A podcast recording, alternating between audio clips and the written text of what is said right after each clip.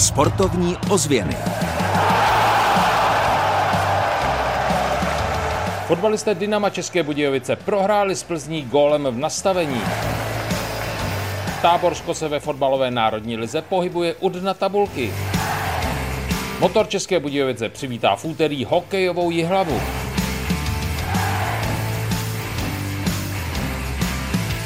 Dobrý den a příjemný poslech následujících 6 minut. Projdeme si víkendové výsledky jeho českých týmů ve fotbalových ligových soutěžích a vydáme se také na let. Ano, jsou tady sportovní ozvěny. Od mikrofonu vás zdraví Kamil Jáša.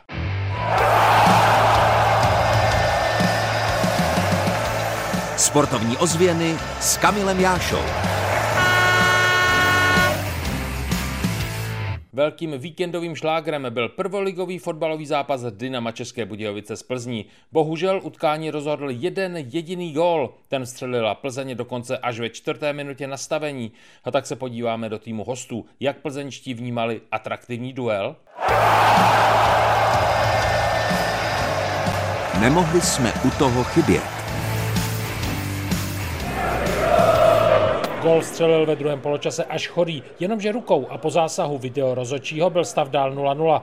Tomáš Chorý dobře věděl, že gol platit nebude. Raději se po zápase v okamžiku, kdy mu nad hlavou letal policejní vrtulník, vrátil k okamžiku, kdy Plzeň vystřídala tři hráče na jednou. Ten druhý proces jsme byli si myslím aktivnější a, a dostávali jsme se tam víc a vyústilo to ještě vlastně v bránku 94. minutě. Trenér Michal Bílek také mluvil o posunech v sestavě, ale už o těch, které provedl před zápasem. Udělali jsme určitý změny, proto aby jsme tu zátěž rozložili, dostali se tam hráči, kteří třeba nedostali od začátku příležitost a ve druhý půli dokázali síly, proto jsme šáli ke střídání a do sestavy vyslal v jednom okamžiku Chorého, Kopice a Moskeru. Ta naše hra potom byla o něco kvalitnější a byli jsme nebezpečnější. S chodou okolností to byl právě Moskera, který v 94. minutě zápas po standardní situaci rozhodl.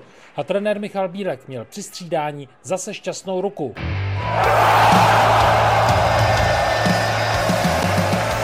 Sportovní ozvěny výsledkově. A teď si projdeme výsledky nejen fotbalových zápasů. Začínáme na Střeleckém ostrově. České Budějovice Plzeň 0-1. To je výsledek zápasu fotbalové Fortuna ligy. Premiéru v nejvyšší soutěži odchytal brankáře Dynama Martin Janáček. Jediný gol inkasoval z hlavy Moskery až v 94. minutě. Po utkání Janáček svůj první ostrý ligový start zhodnotil. Ten zápas až na ten gol si myslím, že byl dobrý. Jsme to odmakali jako celý tým, že jsme na to byli dobře připraveni a jenom škoda, že jsme z toho nedokázali vytěžit nějaký body. Ve druhé nejvyšší soutěži neuspělo Táborsko na hřišti v Jihlavě. Výsledek je pro jeho Čechy hodně krutý. Stav zápasu 3-0 pro tým z Vysočiny. Gólově se pod něj podepsali Svoboda, Zoubele a Tureček. Ještě volejbal v kvalifikaci o postup na mistrovství Evropy vyhráli české reprezentantky nad Černou horou 3-0 na sety. Zápas se hrál v táborské hale Mír.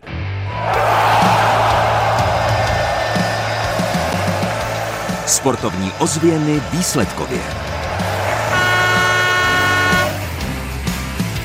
Ve výsledkovém servisu Českého rozhlasu České Budějovice se také dnes budeme věnovat parasportu. Ten víkend byl hodně exponovaný, sportovci hráli pod Hlubockým zámkem parabasketbal, paraflorbal. Jaké ty turnaje byly? Parabasketbal, třetí ročník poháru Hluboká nad Vltavou se vydařil. Poprvně se nám podařilo hrát venku v areálu sportovně relaxačním. Přivezli jsme umělou plochu, podmínky byly perfektní a turnaj byl velmi důstojný. Společně s Ivanem Nestávalem jsme udělali pár kroků a došli jsme k výsledkové listině turnaje v parabasketbalu. Kdo tedy byl nejlepší? Nejlepší byl tým, eh, který si dal jméno Sluníčka a byl to Jarda Menz, bývalý trenér reprezentace parabasketbalu Míra Šperk a Tomáš Nevěčný, oba reprezentanti a špičkoví parasportovci. A my teď společně také sledujeme turnaj v para florbalu, to už je v tom hlubockém seriálu, v hlubockém poháru tradiční sport? Tradičně dáváme paraflorbal do našeho kalendáře, florbal ve formátu 3 na 3 eh, jede uvedl přímo na florbalovém hřišti Ivana Nestával a my se vypravíme na fotbalovou tabulku. Tabulka. Tabulka bohužel nevypadá vůbec hezky z jeho českého pohledu ve druhé nejvyšší fotbalové soutěži. O prohře Táborska o tři góly už jsme mluvili. Tým nazbíral v pěti zápasech pouze dva body. Skóre je velmi nepříznivé 3-9. Tak snad to v dalších zápasech bude jen lepší.